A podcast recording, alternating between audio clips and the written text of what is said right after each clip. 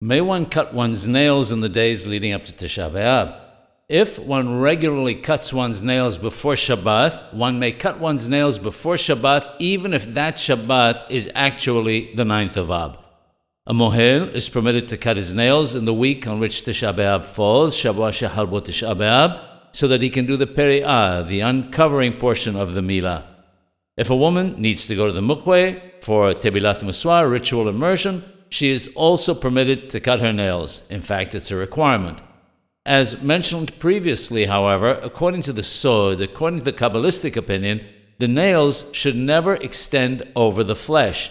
As such, if the nails have grown to the extent that they extend over the flesh, they should be cut.